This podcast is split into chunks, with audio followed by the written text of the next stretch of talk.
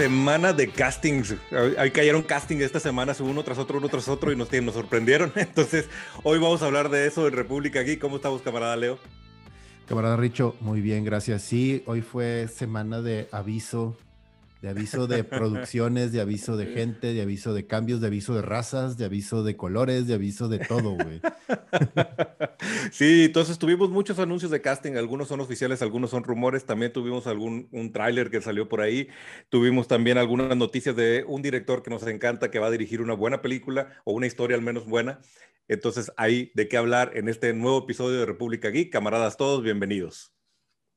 Camarada Richo, sí, este, pues si quieres empezamos con las noticias buenas, como dicen, primero que nada. Échale, que nos hacen falta en esta temporada. Ya sé, con uno de nuestros directores favoritos aquí en la República, que es Edgar Wright, este, anunció que va a ser una versión, su versión oficial de Running Man, este, lo cual nos remite a ese recuerdo bonito de la película de Schwarzenegger. Sí, hombre. Eres old, pero eres así realmente old, güey. Si viste la película de Schwarzenegger con Conchita, María Conchita Alonso, güey. María Conchita Alonso, exactamente, haciendo madre, en este futuro distópico en donde es, la gente que dice, ah, es que Hunger Games es súper original. No, o sea, tienen que verlo. padre. O sea, sí, no, no, no, no. no. De ya pasamos por ahí. Exacto. De entrada no es nada original este Hunger Games incluso en el presente, pero bueno, Running Man es una de las primeras novelas de, bueno, una, de las novelas más conocidas de, de sci-fi, así medio hardcore, en donde trata este tema distópico, en donde la gente está sumida en una pobreza así absoluta y lo que hacen es seleccionar a personas, pues, en teoría random, y los ponen en una competencia a muerte durante la gente es como que espectadora y el ganador se vuelve ultra mega millonario y los perdedores sencillamente se mueren en el camino. Básicamente Big Brother de Televisa, güey, pero, pero con muertes, güey, con sangre. ok, bueno, también había sangre ahí, pero...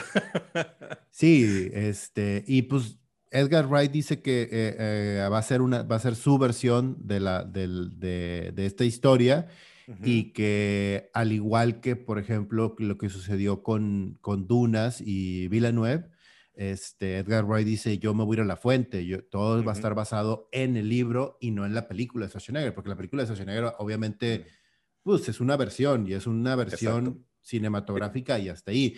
No vayan a hacer el truquito así una versión muy libre, porque en esa época no era tan normal que adaptaras el libro fielmente, sino que agarras el concepto y hacías una película de Schwarzenegger, ¿no? Ah, sí, no, aparte tenemos muchos este, malos ejemplos, además de eso. O sea, está el ejemplo, empezando por Dunas, que es una versión de, o sea, de, estudio, de ejecutivos, de todo, y que la, la versión de Dunas de, de Finch eh, de este es, es, muy mala para mí, para mi gusto. y eso que a mí de niño me gustaba, o sea, pero en realidad es muy mala la película como tal y como adaptación del libro. Otra, otra, otro ejemplo de eso también es este, eh, de hecho, un poco más, un poco más reciente. El ejemplo es I Am Legend de la novela de Matheson. Eh, este que se adaptó como el Omega Man en los 80s o 70s, no me acuerdo y que la nueva película que salió hace, hace varios años de Will Smith era una versión que estaba adaptada de la película, pero no del libro original. Y el libro original de Matson es uno de los mejores libros de, de vampiros que existe y estos güeyes lo, lo, destrozan en cada versión de la película que sacan, porque además de esa película de I Am Legend hay como cinco versiones de película malas todas además. Ajá. Ajá. Pero también es como tentador, porque tienes una película popular y entonces agarras mm. y en realidad como que el director mejor entre comillas. Popular entre comillas. Recordamos que, la gente recuerde, ¿no? Era en los ochentas. Ahorita nadie se acuerda de Running Man de Schwarzenegger. Así como si ahorita dices, vamos a hacer una versión nueva de Cobra, de Sylvester Stallone. Para, para, allá iba, o sea, que con, con el caso de, de I'm Legend, pues dices, el libro o una película que la gente medio recuerda, entonces eh, el mismo director quizá tiene sus propios recuerdos de la película y dice, ay, no, yo quiero hacer mi versión de esa película en lugar de mi versión del libro, ¿no? En el caso de Running Man, creo que la película la disfruté, me acuerdo de haberla visto de chavo y pues era una película de Schwarzenegger. era una película de balazos, era una película de tonterías, este, no, no tomaba muy buscaba, sci-fi. Ajá, que buscaba ser un poquito profunda también la película, pero obviamente está hecha para el público de los ochentas también, entonces... Exacto, pues, entonces yo creo que Edgar Wright puede sacarle mucho más provecho a este, a este concepto de, de, los realities, que si bien los reality shows ya fueron como, como concepto, aún ahorita sí estamos viviendo una, una, nueva era de realities y creo que de ahí se puede pescar y sería una cosa bien interesante, agarrar toda la cultura de los influencers, del, del, social media, de cómo agarramos a ciertos personajes y los levantamos y luego los tumbamos entre todos en, nuestro comportamiento digital. Que creo que Edgar Wright puede sacar bastante brillo de un concepto así, ¿no? Un Black Mirror. Ajá, justo iba hacia eso, al episodio de Black Mirror que, es uno de mis favoritos, el del conteo, ¿te acuerdas? El de los chavos estos que son, que trabajan literal en esta, en esta sociedad también súper distópica en donde las personas se vuelven como estrellas de las redes sociales, pero a un precio súper este, bizarro y alto. E, esa historia se la recomendamos mucho. Digo, todo lo de Black Mirror, menos la última temporada. Menos la última temporada. Este, pero, pero sí, las primeras tres temporadas de Black Mirror son, sorprendentes. O sea, entonces ese, ese, episodio también se lo recomendamos mucho. Y tú que eres más book lover, debes, a lo mejor sabes de esto. Yo lo acabo de leer y no, no sabía. Running Man es una película de Stephen King, pero la escribió con, digo, una película, un libro de Stephen King, pero lo escribió con seudónimo. ¿Tú sabías eso? Sí, de hecho Stephen King hace eso muy seguido. Tiene varios libros que tiene escritos como seudónimos.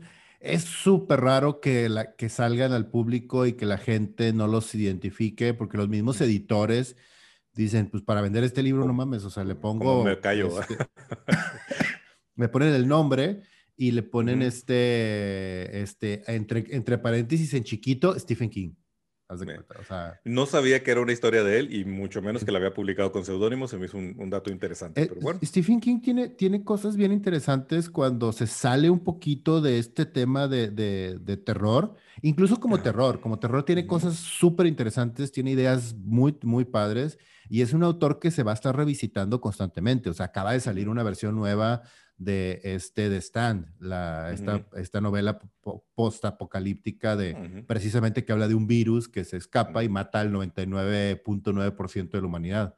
Este, hablando de que nadie ha, nadie ha podido adaptar correctamente, eso es una de las Ajá, nadie lo ha podido adaptar de manera correcta y ha sido un problema también porque también eso también volvemos a los ochentas, se hizo una especie de película como lo que pasó con It, que en realidad era como una miniserie de televisión y pues no, y luego se trató de hacer otra película, tampoco jaló y así ha estado, o sea. Pero Stephen King tiene cosas bien interesantes. Pues, este, The Green Mile, para la gente que no, que no sabe, The Green Mile es una, es, una, es una novela de él.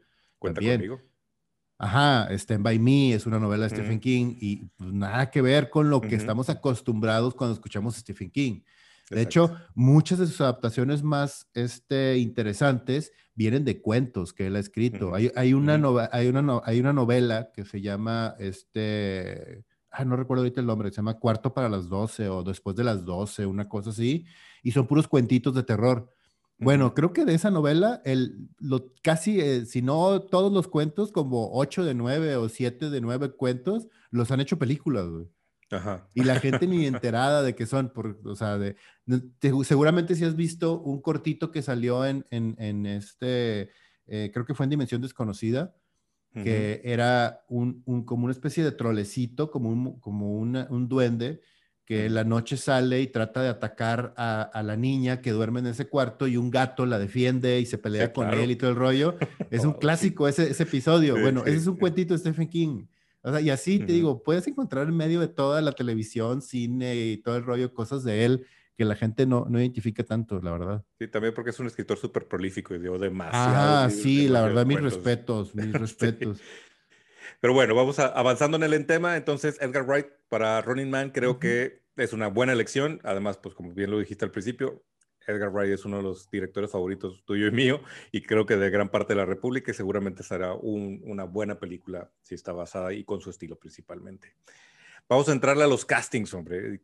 Uno de los que yo creo que fue el más sonado y, que la gente, el internet hirvió cuando, lo anunciaron, además por la forma en que lo anunciaron, es que ya tenemos una nueva Supergirl, y es Sasha, Sasha Calle, o Sasha Calle, Calé, no sé cómo pronunciar bien su, apellido, porque sé que es latina, nacida en Estados Unidos, según leí, pero es latina.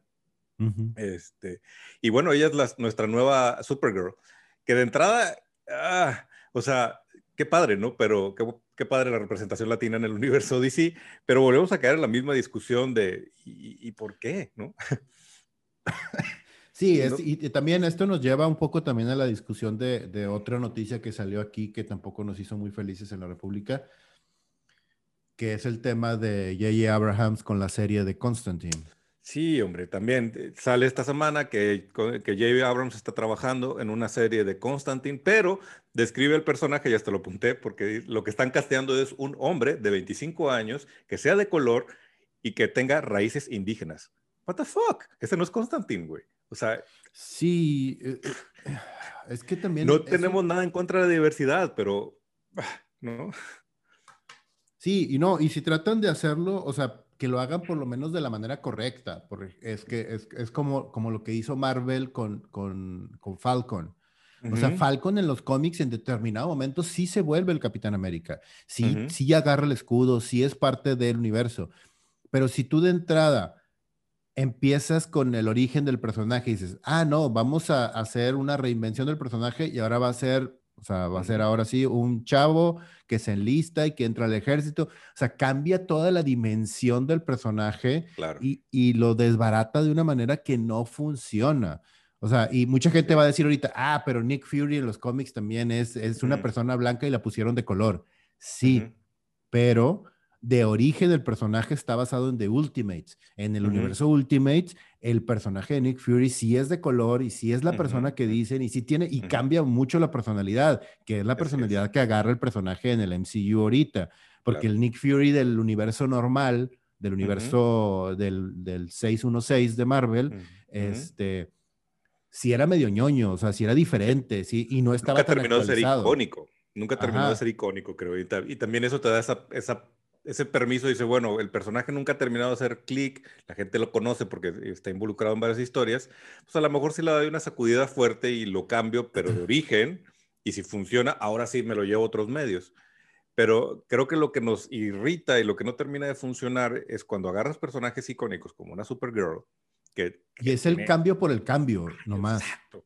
Sí, por el hecho de que, bueno, pues es que es rubia, entonces la mujer perfecta, entonces vamos a llevarla a a que sea algo más como diverso, más para aceptación cultural. Y creo que ese es el camino incorrecto, ¿no? Eh, eh, es como si a, Carol Danvers de repente no la hubieran hecho musulmana en lugar de crear a, Kamala Khan, ¿no? Ajá, justo iba hacia eso, que ya existen esas representaciones en los cómics, nomás hazlo de manera correcta. hay, hay, un linterna verde de color, hay, un, hay, hay personajes latinos de, este, dentro del universo de superhéroes que te digo, mucha gente también como que se, se da de topes con eso, pero en realidad, este, creo que vuelve lo mismo y tampoco es como, pero Marvel lo ha hecho muy bien.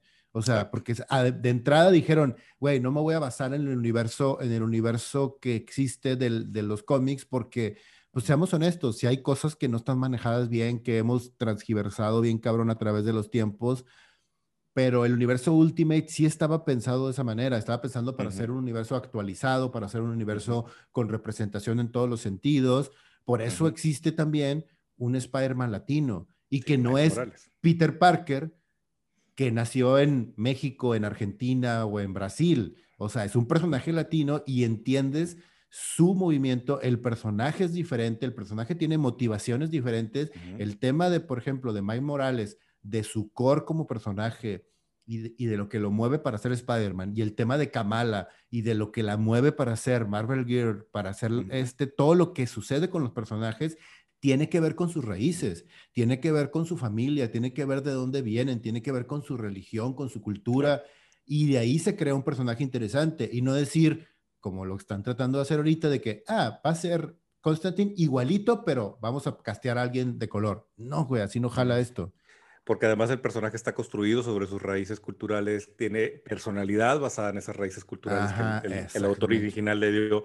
Entonces, al momento en que me lo cambias tan radicalmente, a lo mejor va a estar muy padre, pero no es Constantine. Entonces, mejor créate un personaje distinto y, y mételo en el universo DC. O sea, si realmente lo que tienes ganas de hacer es una persona maga, hechicera, con orígenes este, indígenas y que sea una persona de color para que viva en Nueva Orleans, supongo, pues crea ese personaje y si quieres hazlo amigo de Constantine, pero créalo, ¿no? No, no, sea no, el discípulo de Constantino, que Constantine le enseñe o que sea, no sé, lo que, algo, güey. Exactamente. Y el mismo caso con, Supergirl, que todavía falta, porque a lo mejor vamos a ver un caso como el de Momoa con Aquaman, que hicieron una, una sacudida de quién es Aquaman icónicamente. Y yo, aunque he terminado por tragar el personaje de Momoa, yo sigo pensando que me faltó ver el Aquaman clásico. Este, a lo mejor lo que va a terminar pasando es que ahora para la nueva generación Aquaman sea Momoa y no eh, Arturo Rubio, barba de, de, de Excalibur, ¿verdad? Entonces, pues, quién sabe, ¿no? A lo mejor en ese caso también teníamos un personaje que nunca terminó de hacer clic, le hicieron una sacudida en la película y funcionó. Pero más bien funcionó por la personalidad del actor, creo yo. Sí. Este, pero también pues suele, suele, suceder eso también. Sí, sí, a lo mejor haces a, latinas, como en el caso de Momoa, que es alguien demasiado, este, que tiene demasiado poder escénico, y, te termina cayendo bien y te transmite la personalidad de Aquaman, porque una cosa es que sí, ese cookiness, esa seguridad que tiene Aquaman en ciertas historias, sí está en Momoa.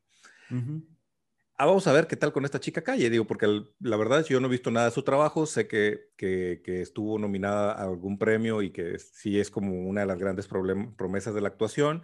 Además, la forma en la que le, avisaron que iba a ser Supergirl, que fue en un video en vivo en Zoom y le enseñaron el traje y ella empezó a llorar, pues qué padre, ¿verdad? A final de cuentas es una gran oportunidad para una actriz y qué bueno y ojalá y que se robe el personaje y termine siendo que ahora todo el mundo piense en Supergirl como una chica latina, eso estaría increíble pero sí te deja la duda de por qué Warner, DC hace este tipo de cosas donde... Pues, y luego por ahí alguien publicó, creo que de hecho una cuenta oficial de DC, el universo más diverso y todos los personajes que han cambiado de color y, de raza, y dices, pues si vas a ser diverso, mejor hazlo desde la fuente, ¿no? Este, no, no, no, no logro entender ese, esa tendencia de Hollywood de, bueno, pues entonces vamos a tener un poquito de todo. Esto significa que tu material original no tiene un poquito de todo. Entonces, ahí es donde deberías de estar trabajando en lugar de estar cambiando los personajes icónicos, creo yo. Ajá. Sí, que el personaje icónico nomás lo cambias, lo, lo, cambias por una persona de color, eso no lo hace per se como una integración del personaje, porque estás forzando todo el tema. O sea, es como si ahorita dijeras de que, ah, va a salir este Spider-Man, pero ahora es mexicano. ¿Y tú, por qué? No, porque sí, por representación va a ser lo mismo y es porque somos más incluyentes. No, güey. Y ahora se llama Pedro Parker, ¿no? Ajá, sí, no, así no se llama esto, así, así no funciona, vaya. Fíjate que hablando de este tema de diversidad, acaba Disney Plus de sacar un documental que se llama Behind the Mask. No sé si ya te tocó verlo. Está muy interesante porque tiene que ver con esto, con los creadores de Marvel, con toda la gente que está detrás de Marvel y cómo se van identificando ellos con, con lo que representa cada personaje cultural y socialmente, ¿no? Entonces empieza hablando de cómo Stan Lee y Jack Kirby representaban la realidad judía de Estados Unidos en su momento, ¿no? Y estaban echando la guerra y, y el antisemitismo a través de la ficción. Y luego Stan Lee también, y lo dicen, o sea, los hombres X son una representación de la homosexualidad, pero no lo cantaron, ¿no? Y, y, está metido en la historia y lo puedes entender, lo puedes aceptar y eso ha hecho que la comunidad LGTB vea en los hombres X una representación para ellos. Y así habla de Black Panther, habla de, todos, ¿no? Y está bien interesante porque hablan de eso, o sea, de cómo, cómo la realidad del, del universo de Marvel se fue forjando a través de la realidad del mundo normal. Y lo que hacía Stan Lee era, a ver, ¿cuál es el tópico que está como medio afuera? La gente está hablando de eso. Oye, pues que si la explotación de los negros, si están de moda las películas de negros, y, este, y entonces pues se avienta a Black Panther y después este, él también impulsa la, creación de Luke Cage, que luego también ahí mismo en el documental aceptan. De repente se nos pasaba la, la, vara porque éramos blancos escribiendo negros, ¿no? Y entonces hay errores. Pero ahí, ahí está el asunto, o sea, lo que hacían es, veíamos una situación y lo metían, ¿no? Pues, Carol Danvers también fue una onda de, pues, oye, el feminismo, los movimientos de las mujeres, bueno, tendríamos que tener un superhéroe mujer, ¿no? Y crean a Carol Danvers.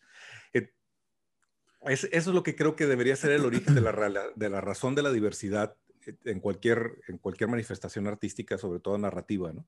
No estar ahí por gratuito, por, porque tengo que tener a alguien como token, sino porque realmente su, cultura, su formación, su razón de existir en el mundo real le da una personalidad y una razón de existir en el mundo ficticio.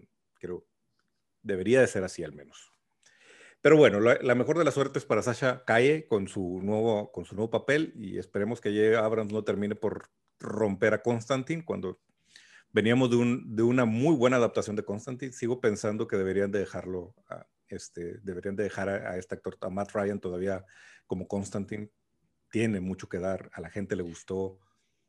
sí, y, curiosamente, y curiosamente la, la, representación también de Keanu Reeves quedó como muy marcada. Sí le dio una personalidad con todo y que lo agringaron completamente el personaje y que también volvieron a hacer lo mismo.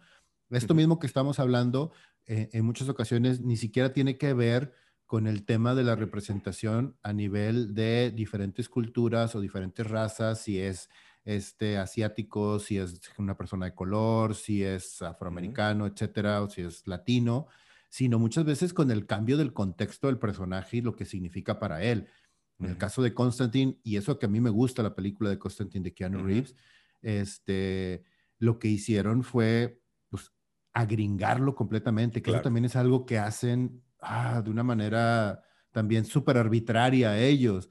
Cuando conoces los orígenes de Constantine a través de Sandman, a través de lo que representa su cultura, el por qué es así él también, lo que es el tema del, del, personaje con su alcoholismo, porque en el cómic es alcohólico, o sea, todo ese tipo de cosas o sea, si hay un tema interesante, o sea, el tema del, fumar, por qué fuma, eh, los problemas por los que ha pasado, todo el pedo psicológico que trae Constantine. Está arraigado en su cultura, claro. Ajá, y eso te digo, eso lo han hecho N cantidad de veces también los, los, este, los gringos por lo mismo. Ya vimos también con la Liga de los Extraordinarios Caballeros, o sea, The League of Extraordinary Gentlemen, que la trataron de agringar también de una manera, metiendo personajes arbitrariamente y sin sentir. Tom Sawyer, what the tenía que ver Tom Sawyer ahí, ¿no? sí, sí, no, nada que ver. Entonces, te digo, ese tipo de cosas también. No. no. sé si los camaradas, incluso si tú sepas esto, en algún momento existía la posibilidad que la primera adaptación de Harry Potter le pasara eso no me acuerdo si se la estaban dando a Spielberg o se la estaban dando a un, a un director así reconocido y una de las primeras propuestas que hizo fue, bueno, en lugar de que, que, sea inglés, que sea americano y que en lugar de que todo suceda en, en, Inglaterra, en Londres, que todo suceda en Nueva York y que la escuela esté escondida en Nueva York. Y Rowling dijo, no, no, ni madre. O sea, estos personajes son ingleses. Y creo que una de las grandes cosas que hace único a Harry Potter es que todo el universo de Harry Potter es inglés. Y cuando nos aventamos hacia explorar cosas como, como en Fantastic Beast, hasta te llama la atención de, ay, ¿cómo será el universo de Harry Potter en Estados Unidos? Porque sabes y entiendes que la naturaleza original. bueno, de entrada la respuesta ya no la dieron. pero, pero, lo que hace que sea interesante es porque construiste todo sobre un universo inglés que tiene mucho sentido con el personaje y con, con su origen y con su comportamiento, con todo, ¿no? que si me hubieras dicho que Harry Potter era un cuate del Bronx o de Queens, ay, no sé, sí, sí creo que hubieras mandado al carajo una franquicia. Pero, pues bueno, Hollywood lo vive haciendo. Como también Akira lo querían hacer nuevo Nueva York y, que, que, Caneda viviera en, Nueva York. ¿Por qué? No, no, no tiene sentido, ¿no?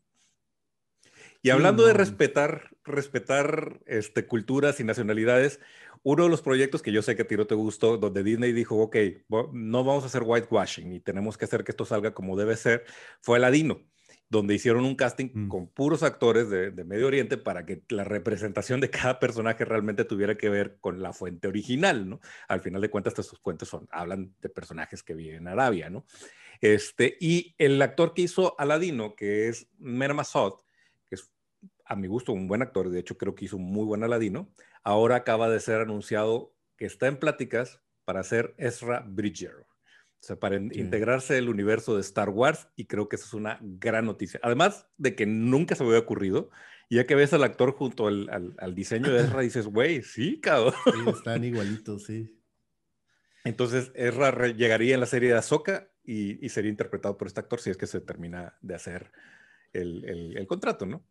Y creo que para el universo que están desarrollando dentro de Star Wars, o sea, en las series y el que está desarrollando ahorita Disney, nos faltaría solamente un personaje más para que, para que lo castearan, que tiene que estar. Si sale Ezra, tiene que salir ella, güey. Sí, todos estaremos esperando a ver a quién castean como Sabine, que también va a ser un casting interesante. Sí. Porque de alguna forma también lo que, lo que vemos en, en el casteo de Star Wars eh, pues es que no estás casteando a alguien de origen árabe, estás casteando un extraterrestre. que se ve como árabe, pero, pero bien pudo haber sido mexicano, o bien pudo haber sido colombiano, o, no sé, ¿verdad? Pero se siente apropiado. Ves el casting y dices, sí, se siente, sí, además el chavo es bueno, y tenían una deuda con él, porque no sé si sabías esto, a él se lo llevan para hacer Aladino, y él es un actor medio conocido allá, y, y él viene con toda la promesa de es mi gran entrada a Hollywood. Pasa a Ladino con toda la controversia que si sí, que si buena, que si no buena, y al final de cuentas a la chava le va muy bien, a la que hace a Jasmine, pero él se queda sin trabajo y pasan meses y no recibe ni una sola oferta de trabajo precisamente porque no tiene el tipo de actor que, que se mueva en Hollywood. Entonces, cuando Disney lo está integrando a su universo de Star Wars, creo que también le está haciendo justicia a este chavo que, que resultó ser buen actor y que no ha logrado despegar como se le prometieron. Creo que eh, eh, es, una, es algo bien interesante porque creo que Disney lo ha estado haciendo bien y, y, no solamente tiene que ver con estos, con estos casting y con las películas que yo, yo no estoy tan a favor de, de, tener que hacer los live action a fuerzas de todas sus películas, porque también siento que es, o sea, explora nuevas ideas, explora nuevos personajes, explora nuevas historias y deja de estar rehaciendo tus mismas historias de hace 70 años. Sí, jugando con la nostalgia, que es lo que está ajá, Pero en cierto sentido creo que lo, que, lo ha estado haciendo bien, este, sobre todo en el universo de Star Wars. Hace, hace varios años cuando salió Rogue One, yo me acuerdo que leí una historia que un chavo publicó en, no me acuerdo si fue en Facebook o en Reddit, donde decía que él es latino y su papá, este, que ya estaba grande, este, era, fue un inmigrante y él nació aquí. Entonces dice que lleva a su papá al cine a ver la de Rogue One, a ver una película de Star Wars. y cuando sale, que ve a Diego Luna hablando en inglés y, dice, pero él, él, él, es latino, él es mexicano, él es como yo, o sea, él es mexicano. Dice, sí, sí, dice, y, y sale en Star Wars. Y además se le nota el acento y no hace nada por ocultar su acento. Dice, sí, sí, dice. Y dice que su papá es súper emocionado. Claro. Claro. O sea, y siento que eso es una de las cosas que, que sí dan esa representación, que sí enseñan cosas y que sí es parte, sobre todo en un universo tan grande como el de Star Wars, en donde ya no es un tema de hombre-mujer, de asiático de color gringo, o sea, güero, o sea, es, ya es un tema de, o sea, literal eres amarillo, verde, monstruo, tienes ocho, tienes ocho patas, tienes dos patas, tienes alas, no tienes alas, vuelas. Pelo por todo el cuerpo. Tienes pelo por todo el cuerpo, tienes, no, no tienes, eres un monstruito verde chiquito, o sea. Así, ¿Qué más diversidad que esa? Ajá, qué más diversidad que esa. Y en realidad ahí lo que dices es, eres una persona buena en esencia o eres una persona mala en esencia. Exacto, exacto. Así de sencillo creo que Disney, como dices tú, lo ha estado haciendo muy bien porque no se está clavando tanto en, en, en, el, al menos no está siendo tan evidente el asunto de la diversidad por token de, ah, tengo que tener un negro, tengo que tener un blanco, tengo que tener un asiático, tengo que, simplemente está integrando, integrando, integrando, este, y se siente bien, se siente normal, ¿no? en ningún momento sientes como un Constantin negro con, con orígenes indígenas, ¿no? Que dices, ¿qué es esto, cabrón? ya sé. Y además, pues, ¿qué pasa? O sea, este Kashan pudo haber sido negro, pues nadie lo conocía, o sea, no importa, ¿no? Pero si de repente me dices que Luke Skywalker es asiático, güey, ¿no? o sea, sí, como que, ¿por qué, no? Claro.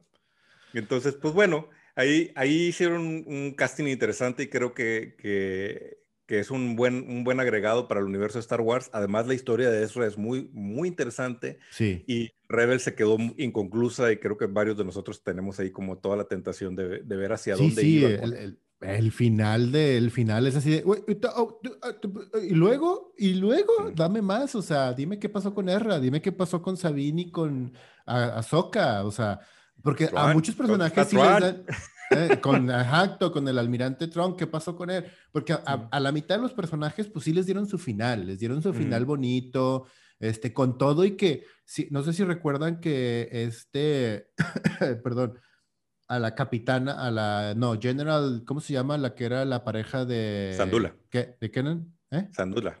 Ajá, a Sandula hacen mención de ella en Rogue One, precisamente. Entonces, Fíjate que Filiones, se ha hecho muy hábil para cerrar historias dejando hilos sueltos. Ajá, claro, dejando caminitos, dejando una puertecita entreabierta, así de que... si me dan chance me lo, lo, desarrollo, si no, pues como quiera cerrar la historia, ¿no? Y lo está haciendo muy bien, porque sí, la historia de R en cierto sentido está cerrada, o sea, tuvo un buen final. Si, si ya no volvemos a saber de Ezra nunca más, pues, estuvo bien. Pero sí me gustaría saber más de esa historia, porque está muy interesante y quisiera saber qué pasó con él después de ello.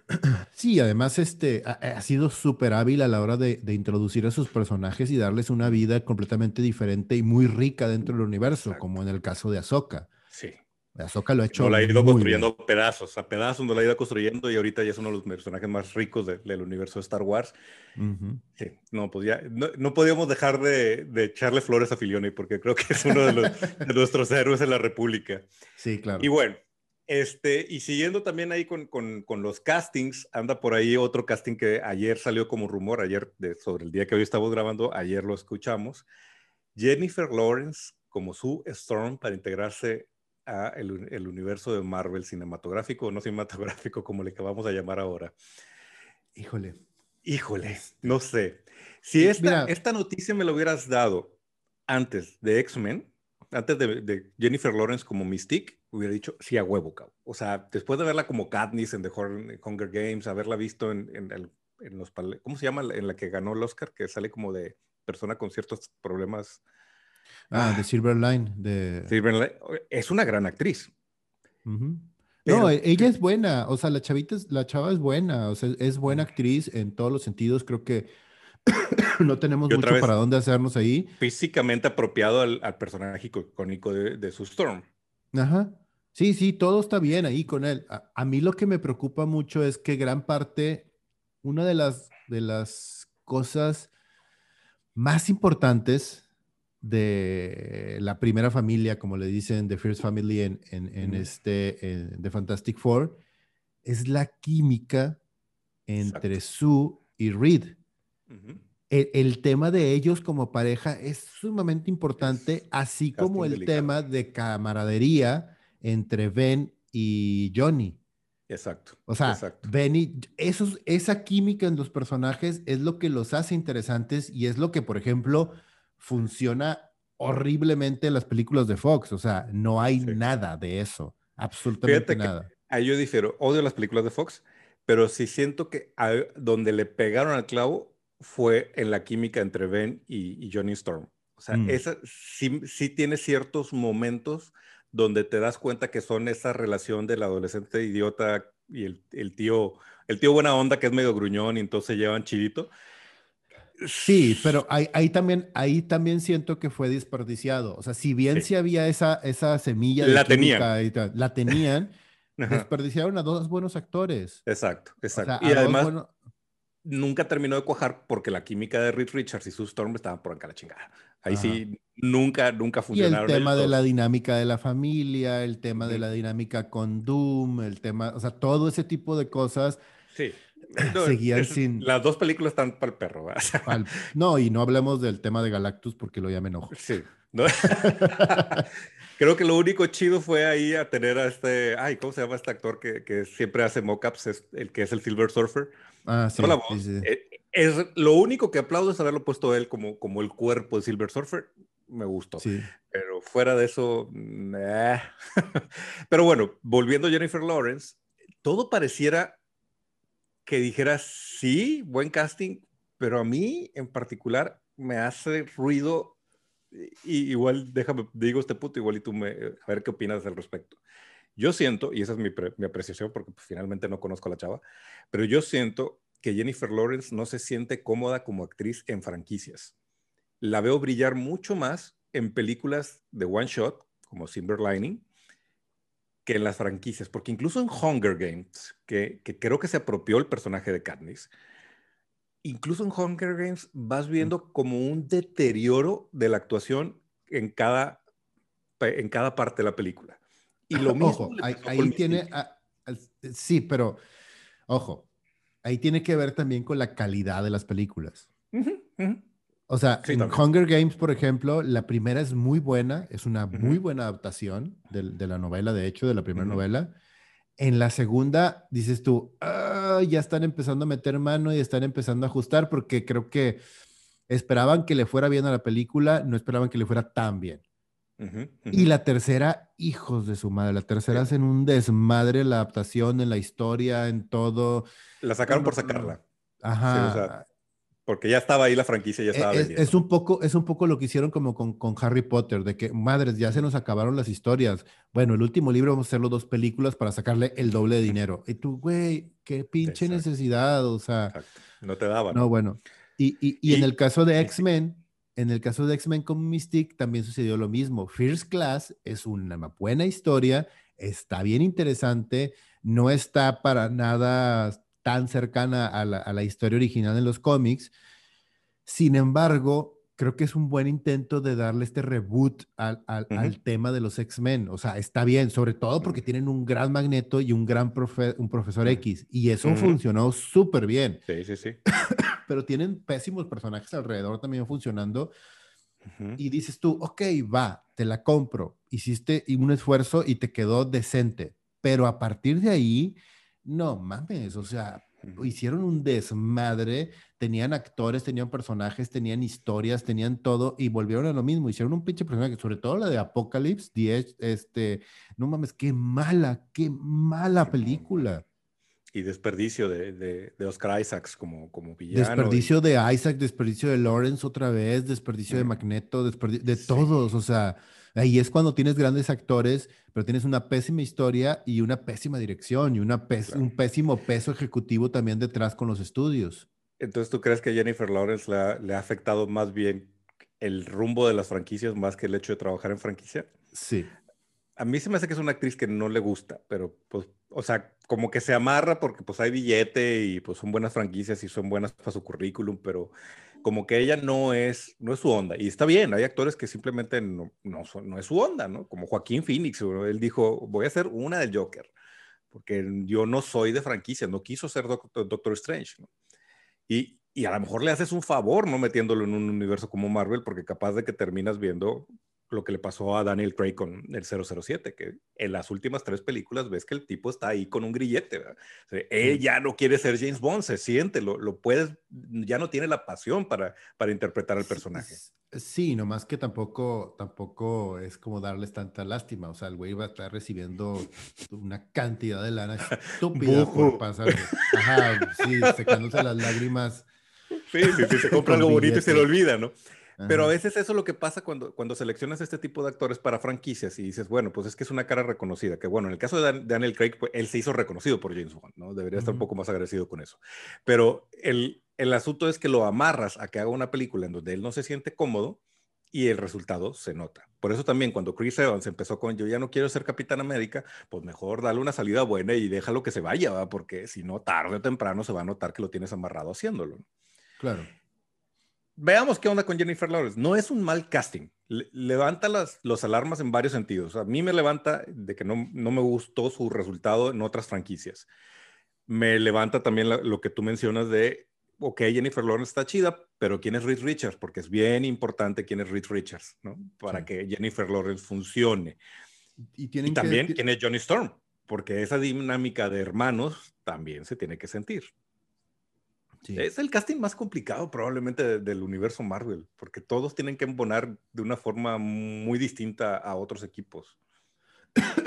no sé, fíjate, a mí el casting de, de Avengers, o sea, de los personajes principales de Avengers, se me hacía súper complicado por la química de los personajes. Este, bueno, sí. y, creo que lo hicieron súper bien. O sea, Sin embargo, Thor funciona solo y, Capitán América funciona solo. Si no, si no hubieran hecho química como Avengers, pues haces películas solos y listo. En el caso de, los Fantastic Four. No, Iron, Iron Man es un gran casting también. O sea, sí, claro. Otra de las cosas recomendables en Disney Plus, ahí, si se van a los extras de cada película, no me acuerdo si es en Endgame o en Infinity Wars, hay un, un, documental de casteando el universo Marvel y te explica cómo la, persona a cargo del casting de, todo el MCU fue una y la contrataron específicamente para Iron Man y de ahí se quedó. Está bien interesante a los camaradas que les gusta la, historia del cine y cómo es que estos proyectos funcionan. Avientes ese casting que está bien interesante cómo ella poco a poco fue armando el universo. Y lo más loco del asunto es que a la mayoría de los actores que conocemos del MCU los casteó primero para otro personaje. Entonces, y lo de, no quedaron, y, pero se le quedó en la mente, da este, el que más me brincó porque no tenía ni idea es este Chadwick, que primero fue casteado para, para Drax el Destructor. Pero cuando hizo, ah. te muestran la prueba de cámara y dice, no, es que había algo como de orgullo, de royalty en, en, el actor haciendo ese personaje. Lo sea padre, pero no era lo que queríamos para Drax. Dice, pero justo cuando tuve que castear a Black Panther, dije, tiene que ser él porque ya había visto eso. Y dije, qué interesante cómo fue entrelazando actores hasta que tiene, ahora sí, que le duele a quien le duela, históricamente el casting más interesante de la historia del cine, ¿no? Un, universo de actores de, primera, de primer nivel unidos por una multifranquicia y todos aportan un pedazo y además todos funcionan. Entre sí. entre sí, ¿no? No se siente en ningún momento que estén peleados, ¿no? Spider-Man es uno de los mejores casting dentro del MCU. Exacto, exacto. Entonces, bueno, también dándole el voto de confianza, pues si amarra a Jennifer Lawrence, pues es ella, ¿eh? Es, es, esta chava que en realidad ella ya sabe muy bien cómo se entrelazan los personajes. Sí, y te digo, aquí creo que lo, importante y lo más interesante va a ser ver quién es Reed y quién y los otros dos personajes y quién es Doom también, porque si algo ha destacado dentro del universo Marvel es los villanos, porque hemos tenido villanos que han, han este, han precisamente roto esa barrera de, es que no soy el típico tipo malo que hace las cosas por ser malo. O sea, vea, vea Loki.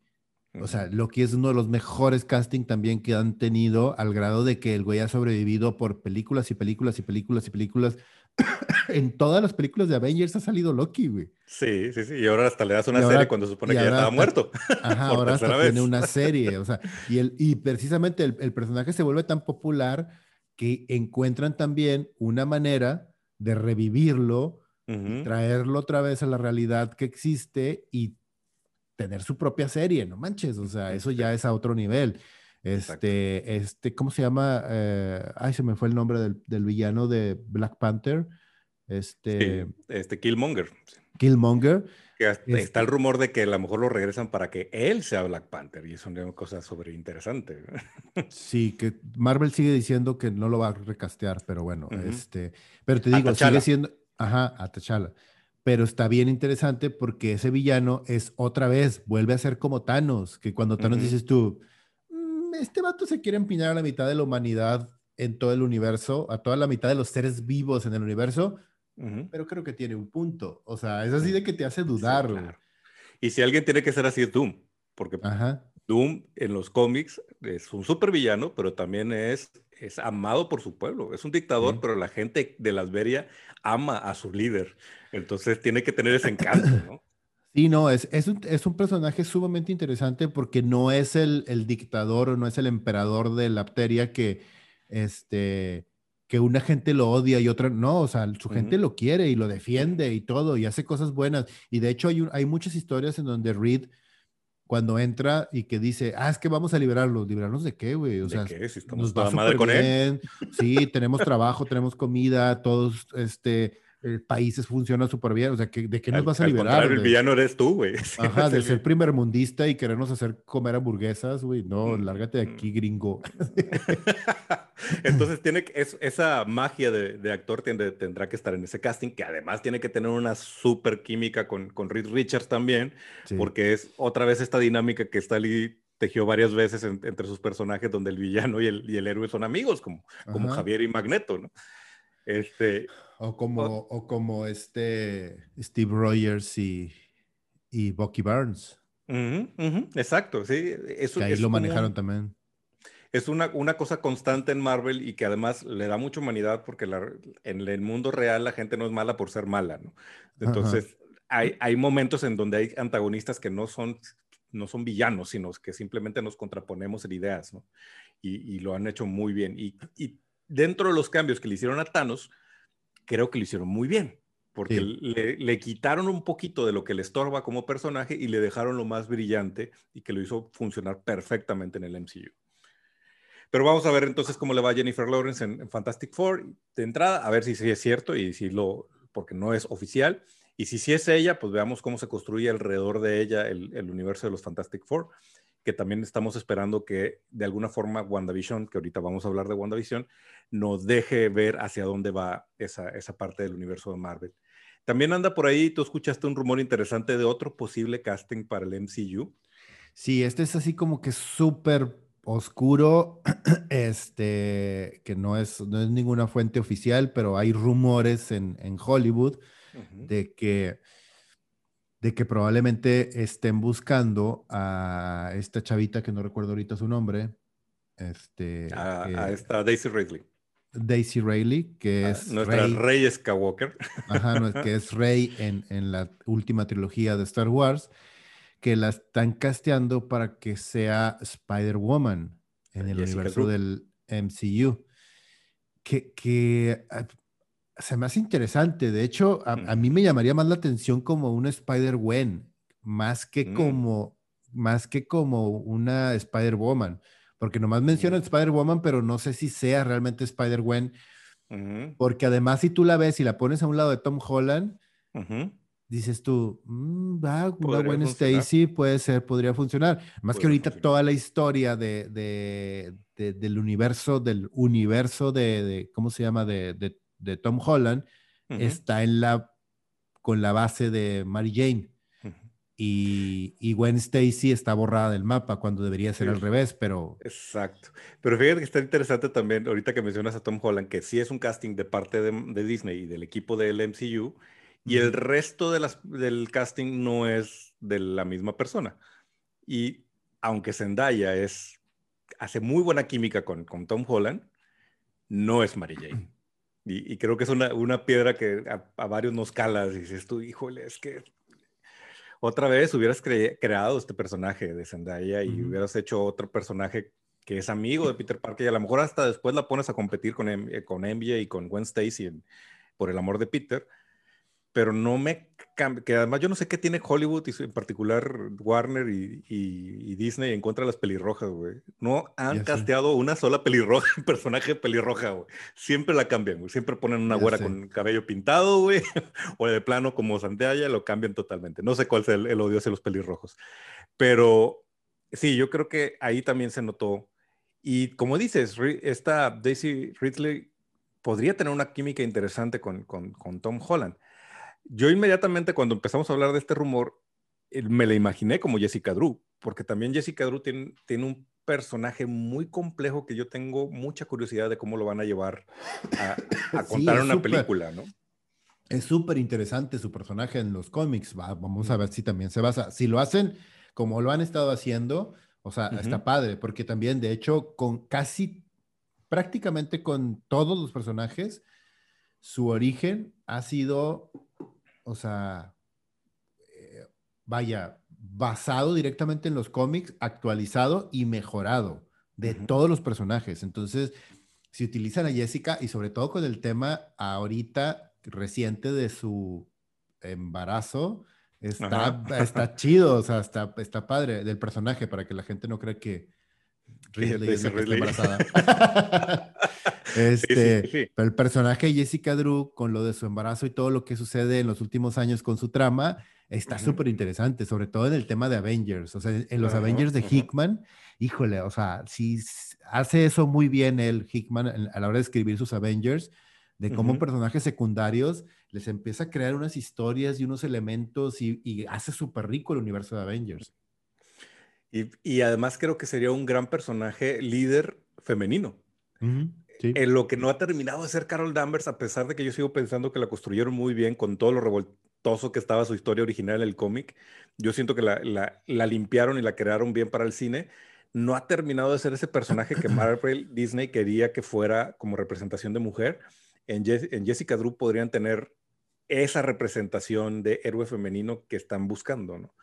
Sí, que también es un poco lo que quieren construir o lo que pensaban construir con la película de Black Widow también. O sea, darle esa, esa fuerza y pues tristemente pues no hemos ni siquiera podido ver la película, pero creo que sí, o sea, es esa parte de la construcción de los personajes de una manera mucho más interesante y con una representación que sí existe en los cómics, que nomás es de trasladarla a la pantalla grande, que está con a través de Gwen Stacy con Spider-Gwen o Spider Phantom o Spider Ghost, como le dicen ahorita. Spider Ghost. este, está también el personaje este de eh, ¿cómo se llama? De la chavita esta de Deadpool, que es este, ¿cómo se llama? Gwenpool, o sea. Gwenpool.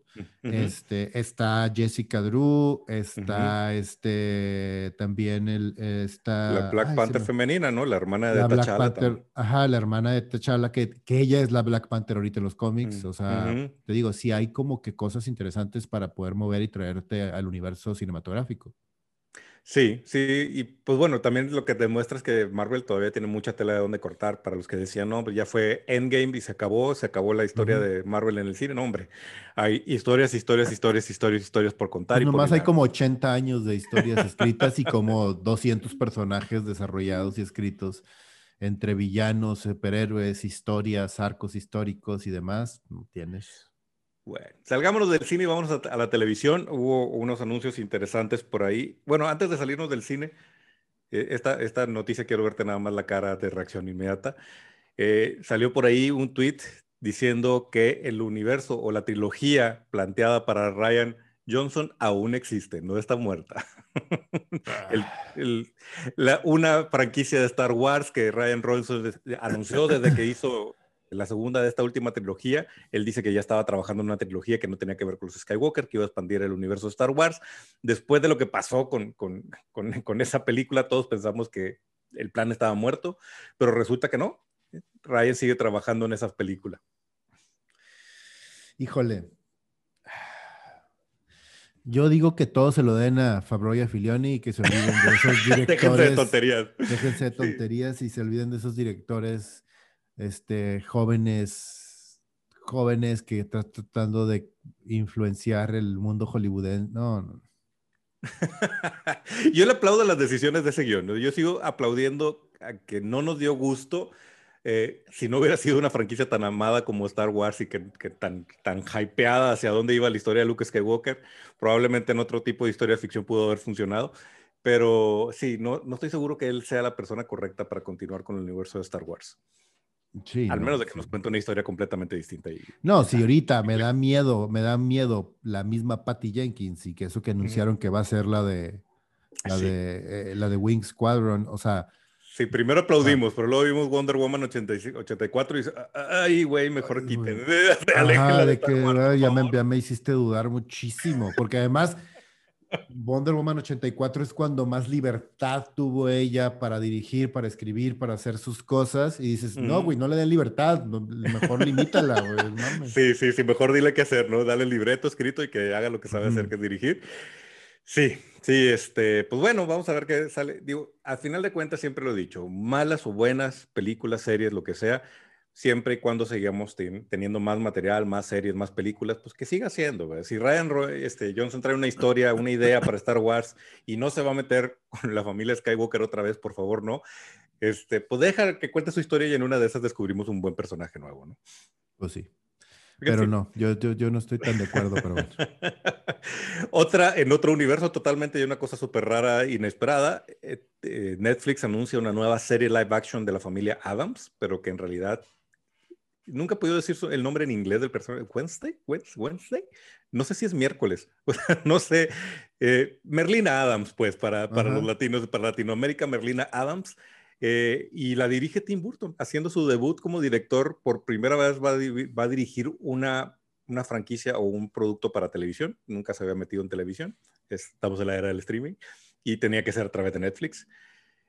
Interesante, ¿eh? O sea, Tim Burton haciendo pues, adolescentes oscuros siempre ha sido como su mejor producto, o sea, lo que mejor sabe hacer. Sin embargo, Tim Burton tiene un par de años, un par de décadas autorrepitiéndose, entonces, no sé. Sí, y es también creo que es parte de ese mismo, de esa misma repercusión de autorrepetirse o sea, el que por qué cae en este, en, este, eh, en este proyecto. O sea, porque al final de cuentas, cuando tú piensas precisamente en una historia dark, y en una historia oscura y en una historia este, medio en estos mundos subterráneos, pues piensas en Tim Burton.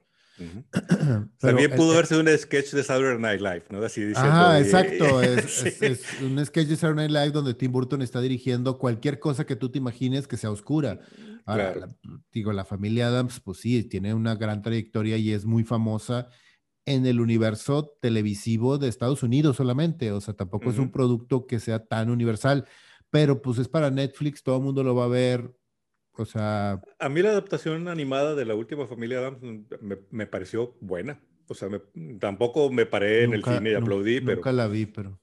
está, está bien, está padre. Creo que eh, eh, creo que está, supieron encontrarle el momento adecuado para contar una historia sobre la familia Adams, que a lo mejor no tiene tanto sentido hoy en día, que era un chistorete en ese entonces, pero hablar de, de, la inclusión y la diversidad precisamente, de cómo no todos pensamos igual, ¿verdad? Es, es, eh, va por ahí un poquito el, el, animado. Que siempre ha sido, que siempre ha sido ese el tema de la familia Adams, en realidad, desde la serie original siempre ha sido un tema de inclusión y es, y es muy divertido y muy cagado como a esta chavita típica gringa güerita es la rara, es la que hace las cosas mal, es de que, güey, tú eres bien extraña, o sea, y, e, evidencia un poco todo ese tema de, güey, ponte los La perfección americana, ¿no? Creo que ese, es el, core de, Adams, de la familia Adams, eh, al menos en la, en la tele. El decir eso que tú ves como la vida perfecta americana, para alguien puede ser la cosa más bizarra del planeta, ¿no? Y, y, lo que tú pensaste que era bizarro, pues esa es su normalidad.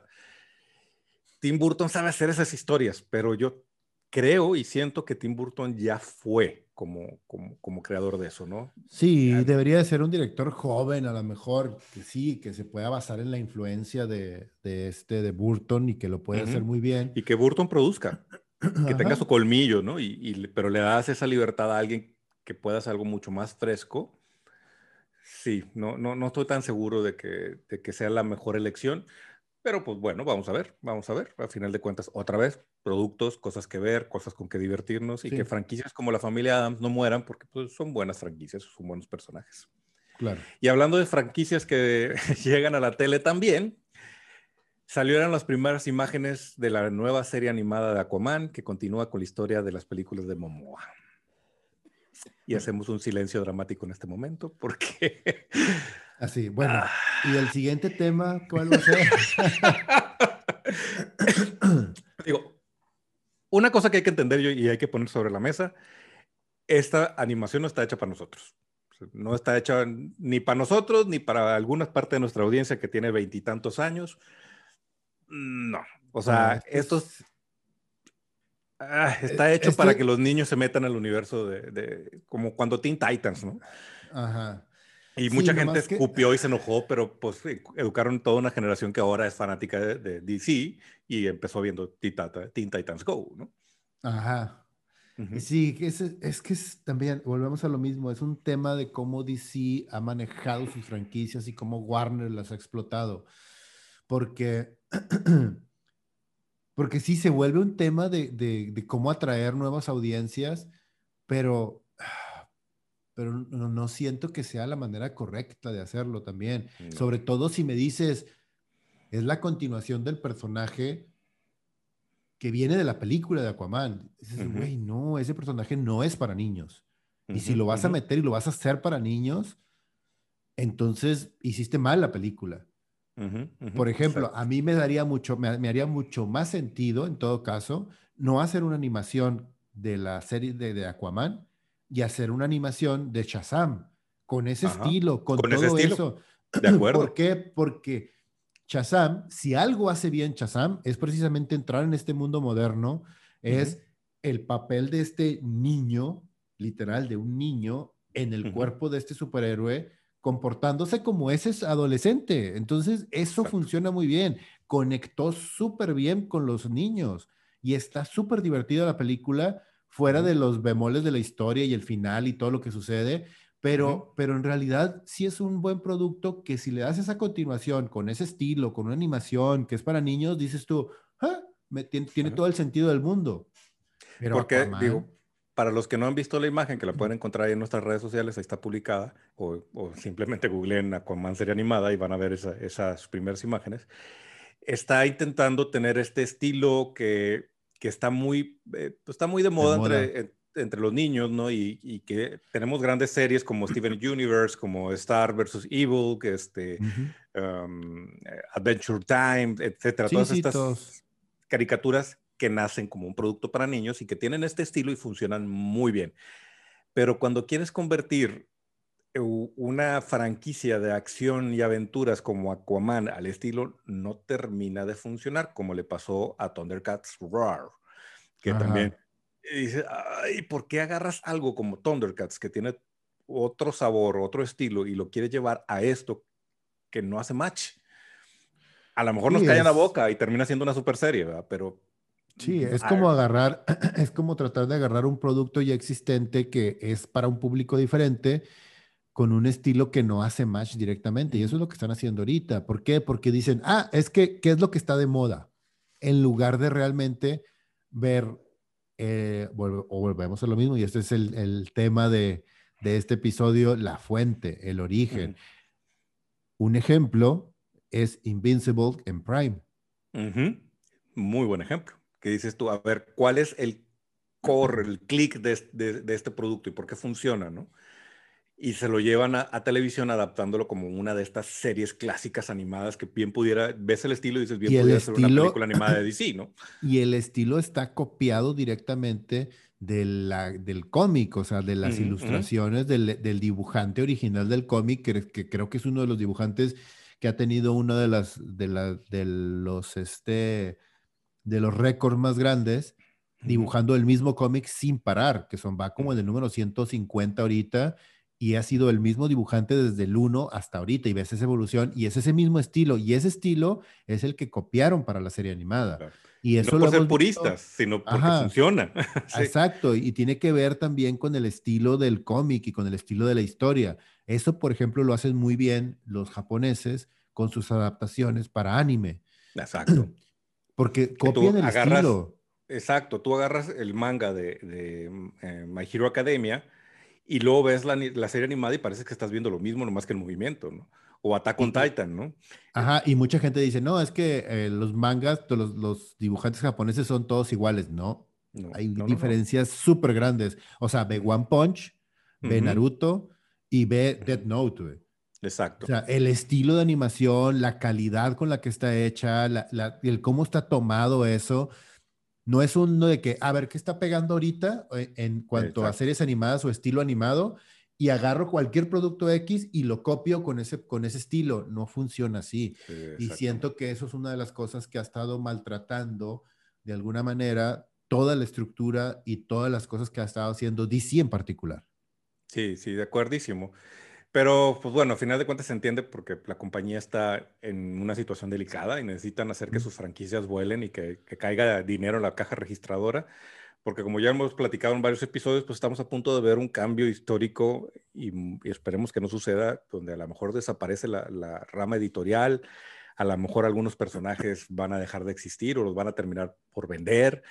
Eh, entonces, se nota la desesperación de cómo le sacamos dinero a estas franquicias, viendo sobre todo que la, la casa de enfrente está, suena y suena la caja registradora, porque nomás a producto que sacan, pregunta el producto que les pegue, ¿no? Aunque a muchos les moleste la idea.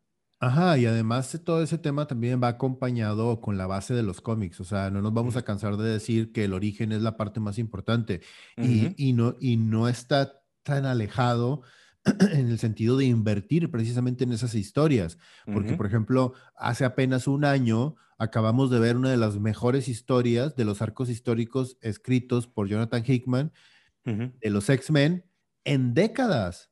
Que no tiene nada que ver con las películas y no tiene nada que ver con el tema de que le esté yendo bien a Marvel. Simplemente desarrollaron un producto muy bueno.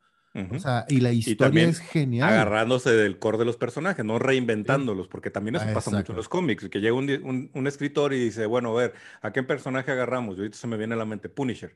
Ah, ¿cómo sacudimos a Punisher? Bueno, vamos a matarlo y entonces ahora en lugar de disparar balas, es como un vengador ángel. Güey, que eso no es Punisher, güey. Y no funcionó. Exacto. Ha pasado en los cómics, sale más caro cuando pasa en, las películas o en las series. Entonces, pues no lo hagas. Es como Kathleen Kennedy diciendo de, no, lo que pasa es que Marvel tiene un montón de fuentes de dónde agarrarse, pero Star Wars no. Cabrona, hay libros, hay cómics, hay un montón de cosas de dónde agarrarse. Hay un chingo de cosas, o sea. y tú no quisiste voltear para allá, Filoni sí lo entendió, Favreau sí lo entendió, y se fueron, se le escarbaron y crearon Mandalorian y le partieron el queso a todos. ¿verdad? Ajá, digo, recordemos que, por ejemplo, y, y ahí es, estás en, en un punto súper importante. O sea, el almirante Tron no es una creación de Filioni. No, no. Esa es una creación cómo de... meterlo. Ajá. si, si, mi memoria no me, no me falla, creo que es una creación de Timothy Zahn a través de los libros en el universo extendido que creó para los libros, que de esos hay muchísimos. Ah. Entonces, y de ahí... Ajá. Acabo de tener una revelación, güey. Por favor, y ojalá alguien de Disney nos esté viendo, que Filioni nos ve. Yo creo que sí debe ser fan de la República, güey. Filioni Fabro, güey, deberían adaptar Heredero del Imperio, güey. Uh, Pueden, cabrón. bien chingón, sí. Por favor, hagan eso, güey. Sí pueden, están Un gran, es gran cómic, además. O sea, está súper chido. Bueno, y pongan a Sebastian Son como Luke Skywalker. y ya. ok, tenía que geekear. Ok, ya lo solté. este, y, y, y, lo que hizo Filioni es, como él él, creció como fan, él creció leyendo esos libros, él creció viendo las historias, viendo los cómics, entonces dice, güey, me voy a traer este personaje, porque además al principio tú, tú empiezas a ver Rebels y dices, güey, eh, está medio X, es una caricatura medio sin, sin chiste al principio, pero termina la primera temporada y dices, no mames, está bien divertido esta madre, porque empieza a conectar cosas con el universo y con algo que nadie había tocado más que él mismo, y de hecho él mismo lo había tocado en, en, Clone Wars, el vivir el universo de Star Wars a nivel de calle, A nivel del imperio, a nivel de los rebeldes, a nivel de la gente que es afectada por todo este tema del imperio a un nivel micro chiquito que es qué pasa con los planetas donde llega el imperio y se apropia de ellos.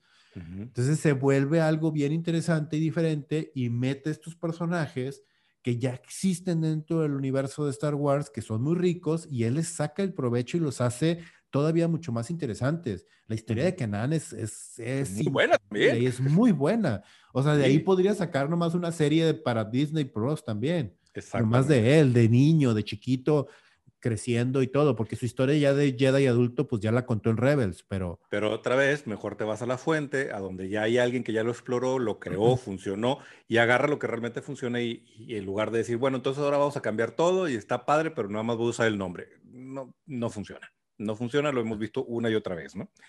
Pues en fin, en fin, vamos a ver qué, qué, pasa con estas franquicias. Ojalá que la serie animada de Aquaman sea un éxito y nos calle la boca, así como el Snyder, que en todo el capítulo no lo habíamos mencionado. Oh, demonios. y ya viene el Snyder Cut. Ojalá Snyder nos calle la boca. Y hasta ahí voy a hablar de Snyder. También esta semana salió el tráiler de Mortal Kombat, que creo que nos fue una sorpresa interesante para todos. Sí, yo me acuerdo mucho de, de, de, de adolescente haber visto la película original de la película original, o sea, la, la primera película que sacaron en que fue el finales de los 80, principios de los 90, una cosa así, con, con este Van Damme. Sí, Van Damme, ¿verdad? no, Van Damme era Street Fighter. Acá era. Ah, Van Damme era el de Street Fighter. Highlander, ¿cómo se llama? Highlander, ¿cómo se llama? Ah, sí, cierto, el actor de Highlander. Sí, este. En ah, uno de los whitewashing más extraños del planeta, güey, porque lo castearon de Raiden, güey. ¿What? ya sé, sí, sí, sí, ya me acordé de él, de él, cierto, lo castearon de Raiden. El, Sí, está bien. Estaba como que, pues era... Tenía un encanto. Tenía ese encanto, pero era como una caricatura de, la historia, porque además era como que le bajaron 10 rayitas a la parte violenta y a la parte del origen del videojuego, que siempre tiene su complicación hacer una película de un videojuego y lo hemos visto por, eh, durante dos años porque, este porque es bien raro que hagan una buena adaptación, o sea, sobre todo estas, estas, estos videojuegos que no nacieron con una historia. después le fueron desarrollando y metiendo mitología y demás, pero en su origen no tenían historia, era, era agarrarse a madrazos y punto. Ajá, ya. Este, pero, pero bueno, volviendo al tráiler que, acaba de, que acaban de soltar, a mí el, la sensación que me dejó, y se los agradezco muchísimo, realmente es, güey, qué divertida se ve esta madre. Divertido como sentarte a jugar un videojuego. Y eso, si lo hacen bien, como se ve que está hecho, ah, puede ser un hitazo. Y es más, puede hacer renacer la franquicia de Mortal Kombat en videojuegos de una manera, o sea, que no habíamos visto en mucho tiempo. Sí. Sí, ojalá, ojalá. O sea, sí me gusta lo que vi. La última versión animada de, de, Mortal Kombat de sobre la historia de Scorpion se me hizo buena. Este, creo que pueden agarrar algunos elementos de ahí para llevarlo a live action. Me parece interesante cómo, cómo van a cimentar todo sobre Sub-Zero y Scorpion, que creo que es la mejor decisión en, en la franquicia de Mortal Kombat. Eh, se ve bien, sí, como dices tú, o sea, se ve divertida, se ve lo que tiene que ver, se ve que es sangrienta, es Mortal Kombat, tiene que ser sangriento, si no veo los fatalities. Ajá, exacto, si no veo los fatalities no es Mortal Kombat, es como decir, vamos a hacer una película de Resident Evil pero sin zombies. ¿Tú, what? Exactamente. que, pues curiosamente, que curiosamente pasó y ha pasado, o sea, con las películas de, que han salido ahorita que llevan como la 20 tú dices, güey, no mames, qué pedo. Eso ya no es Resident Evil. No sé qué diablos estás contando, güey, pero eso ya no es Resident Evil, güey. Muy bien.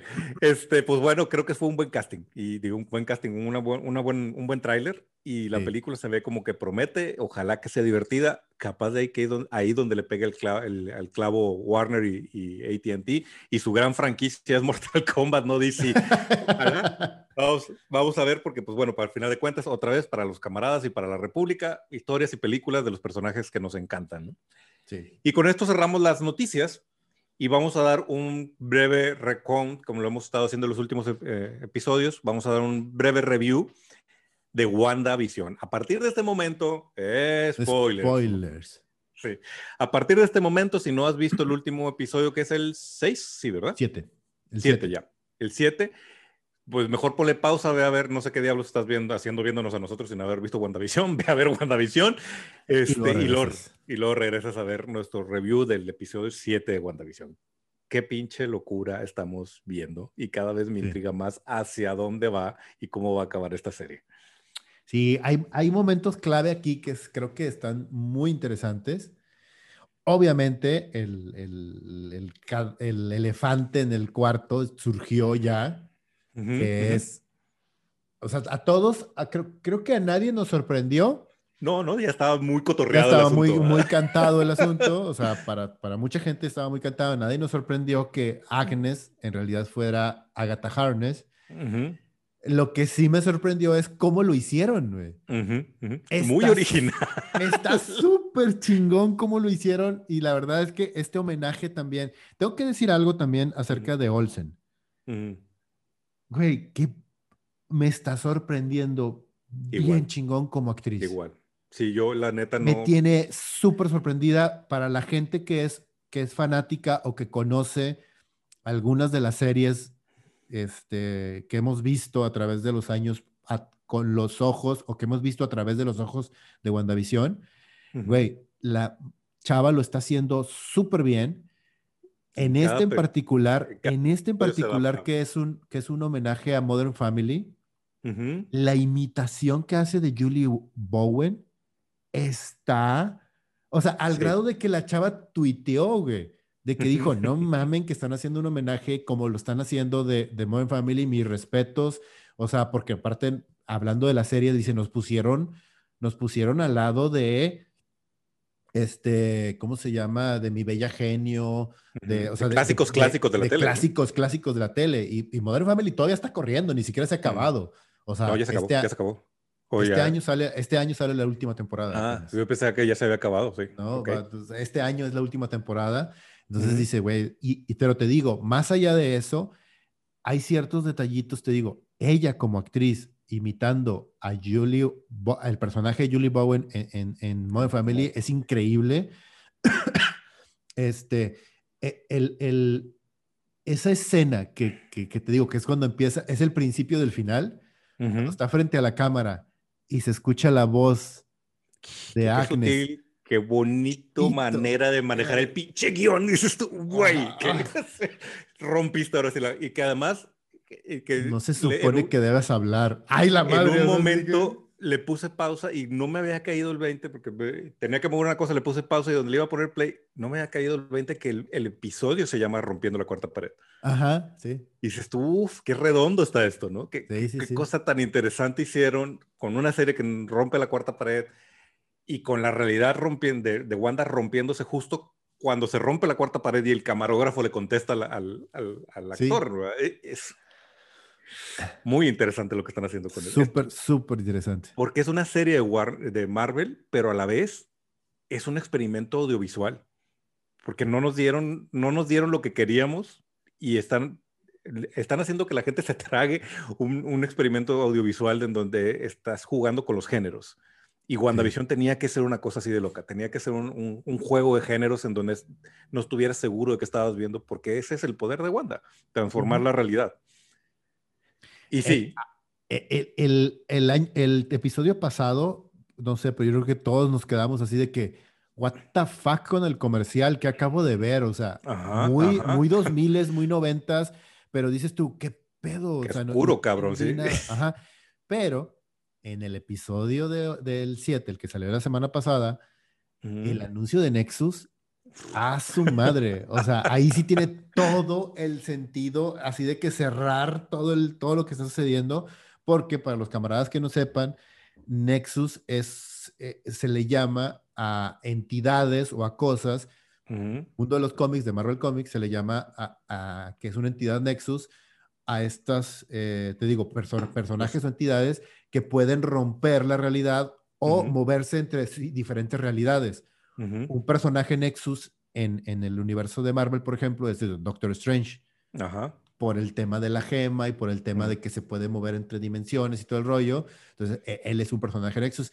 Y Wanda también es un personaje Nexus, porque como acabas de mencionar hace un momento, su poder básico, su poder más importante en los cómics es que puede modificar la realidad y no la modifica de que, ah, la cambié ahorita, puede modificar la realidad y cambiar la historia por completo si ella sí lo quiere, que es lo que está haciendo en este microuniverso dentro del ex. Y que lo más loco es que le es tan natural que no se da cuenta que lo hace. Ajá, exactamente. Sí, sí, sí. Y que es una de las razones por la que Doctor Strange la quiere entrenar y la quiere cuidar, porque sabe el poder que tiene y, creo que es en House of M donde lo menciona, es, que el, poder que tiene Wanda debería de haber sido obtenido de años de entrenamiento, pero ella simplemente nació con él. No, no, sabe lo que tiene en sus manos y eso se ve hace como un que es el, rollo con es el rollo con los mutantes, o sea, y ha sido y ha sido un eje dentro de las historias de los mutantes muy bien manejado, empezando por Proteus, por ejemplo, que es el, el hijo de, de, Charles Xavier, que se vuelve también este monstruo que casi destruye el universo en los primeros cómics. Y así ha habido muchos, o sea, también este Apocalipsis también es otro ejemplo de, de este mutante que es ultra mega poderoso y que así nació el güey. Tú dices, ¿qué pedo? O sea, un niño con la, el potencial de una bomba nuclear, no está, está cañón. Y en el, en el episodio, una de las cosas que durante todo el episodio estuve preguntándome, ¿y Pietro? ¿Y Pietro? ¿Y Pietro? ¿Y Pietro? Y por primera vez nos dan una escena postcrédito. Si no lo han visto, si dicen, ah, chinga, tiene, tiene escena postcrédito, váyanse sin, otra vez a, a ver el final de la serie. Y yo creo y, esto lo hemos discutido ya fuera de cámara, yo sí estoy empezando a sentir que nos están jugando, nos están viendo la cara de fans, por decirlo elegantemente acá. Algo me dice, y esa es mi teoría, no lo he leído en ningún lado, que Pietro no es el Pietro que nosotros pensamos. O sea, no es esta apertura del multiuniverso, no es el Pietro sacado del universo de Fox, sino que fue una inteligente y elegante manera de castear a, a este actor como Mephisto, ponerlo en nuestra cara y que nosotros estuviéramos distraídos pensando que realmente hay un, multiverso abriéndose. No sé, esa es mi teoría y que al final, sorry, aquí el multiverso todavía no va, a, no va a pasar. Yo no estoy de acuerdo contigo en esa teoría y ahí te va, ¿por qué? Este, uno, recordemos que Agnes también es un, es un, es un Nexus en el universo Marvel. Entonces ella también se puede mover a través de dimensiones y a través de realidades. Esa es una. Dos, Mephisto, una de las representaciones o uno de los este, ¿cómo se dice? De los vehículos que ha, que ha utilizado para moverse dentro del universo Marvel a la realidad actual, a la realidad que del, del, universo normal en, Marvel, ha sido Agnes también. Y ella es como su servidora o su sirviente en muchos sentidos. Entonces, esa es otra. La tercera es como un elemento clave y que eso también es un juego que han utilizado muchas veces, que hemos visto en un chingo de series de televisión y que es como un gimmick en las series de televisión gringas, es este personaje del que siempre hablas y que nunca aparece a cámara, como el papá de la niñera, como este, el, el, juego del vecino, el vecino de Home, Improvement, de Home Improvement, este, Y así, e, en las series de televisión hay muchos personajes que aparecen, que los mencionan y que nunca aparecen en cámara, pero son personajes recurrentes e importantes dentro de la mamá serie. de Howard en, Big Man Theory, ¿no? Ajá, exactamente. Eh, y ahí te va. En este existe ese personaje también. Es, el esposo, es, no, es el esposo de Agnes. Pero le llama Jeff, ¿no? ¿O cómo le llama? Es Ralph, ¿no? Ah, Ralph, cierto, no es Jeff, es Ralph. Es Ralph, que es el esposo de Agnes. Entonces, mi teoría es que Ralph es Mephisto. Y que Agnes, para messing con la cabeza de, Wanda, que es lo que está haciendo aparentemente, que él fue el que trajo a, Pietro, ella rompió una realidad y se trajo a un Pietro de otro lado porque no tendría sentido que Wanda no lo reconociera, porque es como si estuviera traslapando realidades, que es lo que le está pasando y en este último episodio así lo hace, de que empieza a traslapar cosas como si estuviera perdiendo el control de lo que está haciendo, que sí lo está que sí está pasando, pero en realidad lo que hizo Agnes fue decirle, mira, te traje a un Pietro, pero que no es el tuyo, entonces hace que su cabeza se empiece a torcer. Porque además una cosa interesante es que, bueno, visión existe porque porque Wanda se robó el cuerpo de visión y está usando el cuerpo de visión para que exista. Pero Pietro, como dijiste la vez pasada, es comida de gusanos, entonces no había un Pietro que traer para que lo reanimara Wanda. Entonces, de algún lado tenía que salir la materia para crear a, Pietro, ¿no?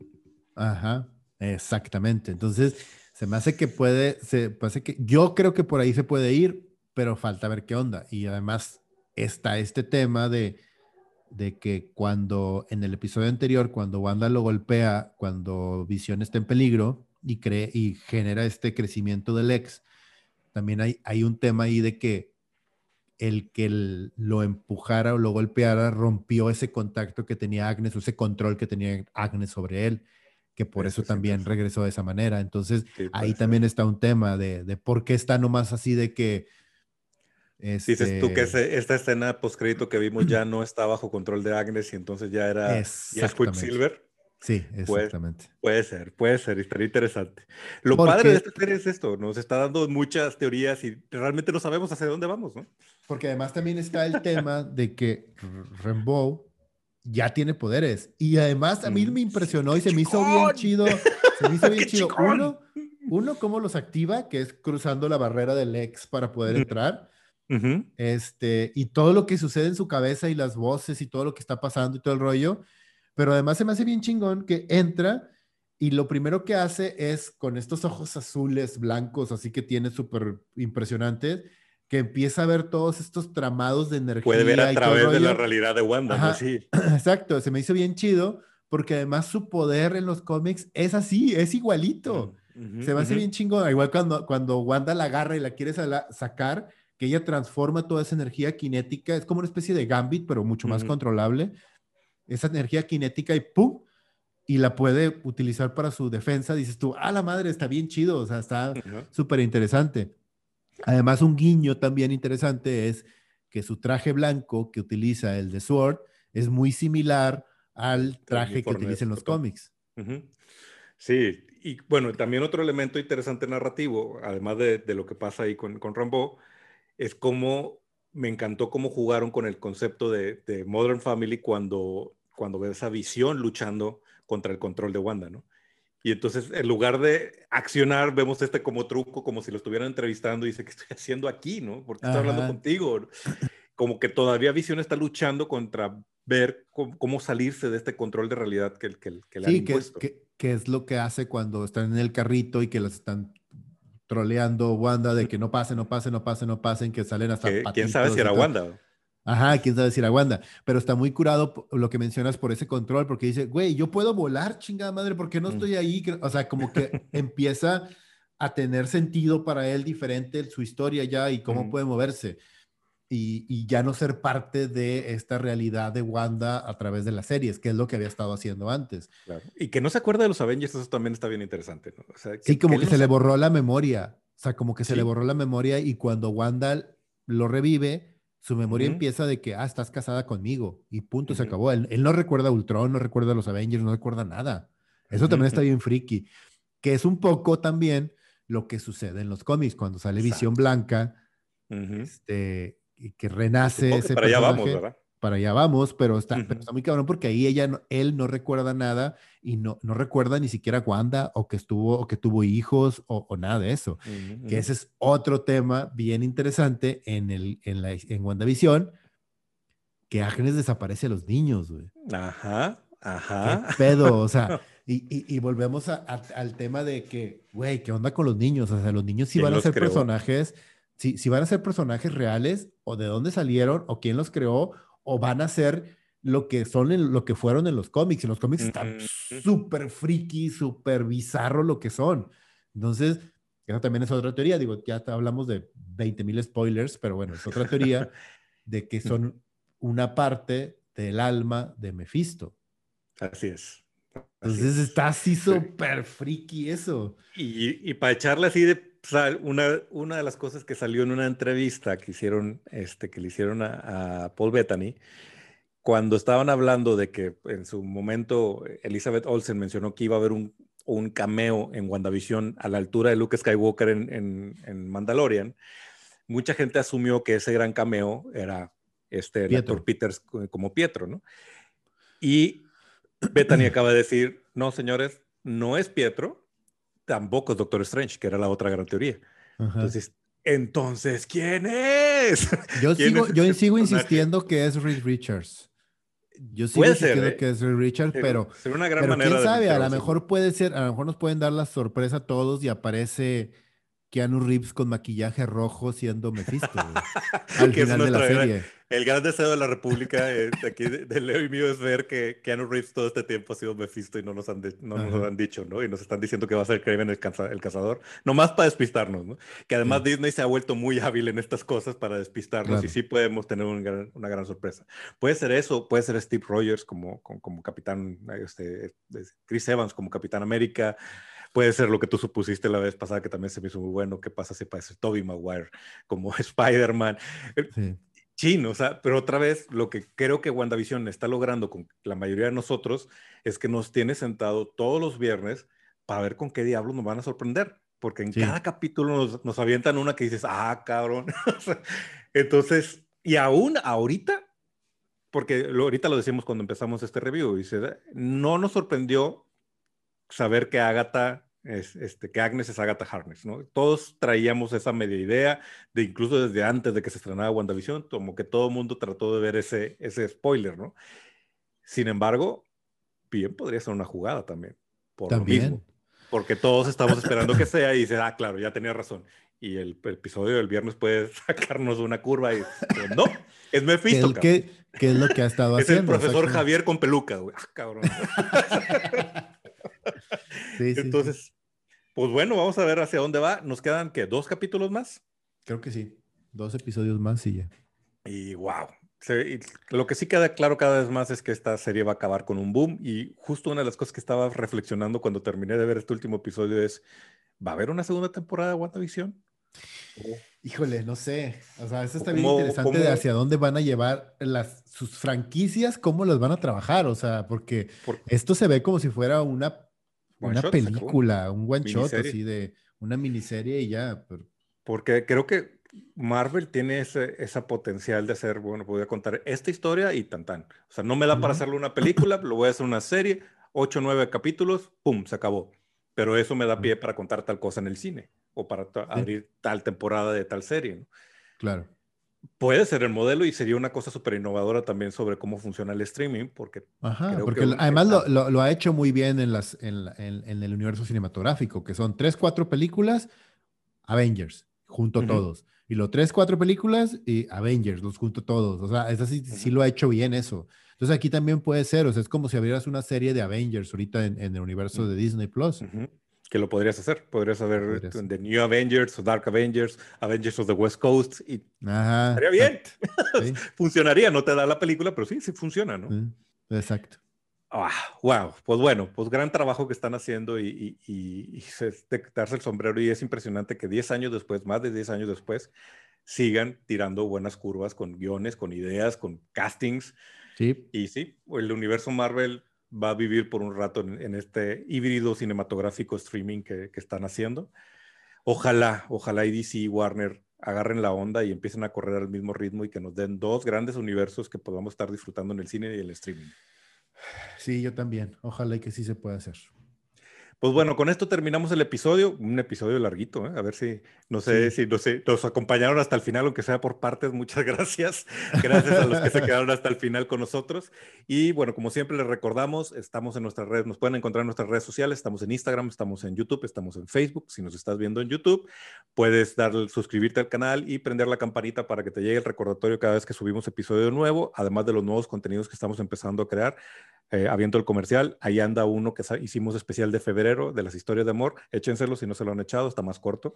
Este, también, si nos estás escuchando en un podcast, ya sea Spotify o el reproductor de podcast de tu preferencia, suscríbete a este canal y este, eh, prende para que te lleguen notificaciones cada vez que subamos el nuevo, el nuevo episodio y recomiéndale a tus amigos que estamos aquí hablando de estas cosas que tanto nos gustan y tanto nos apasionan. Camarada Leo. Camarada Richo. Camaradas todos, muchas gracias y nos vemos en el próximo episodio de República Hey!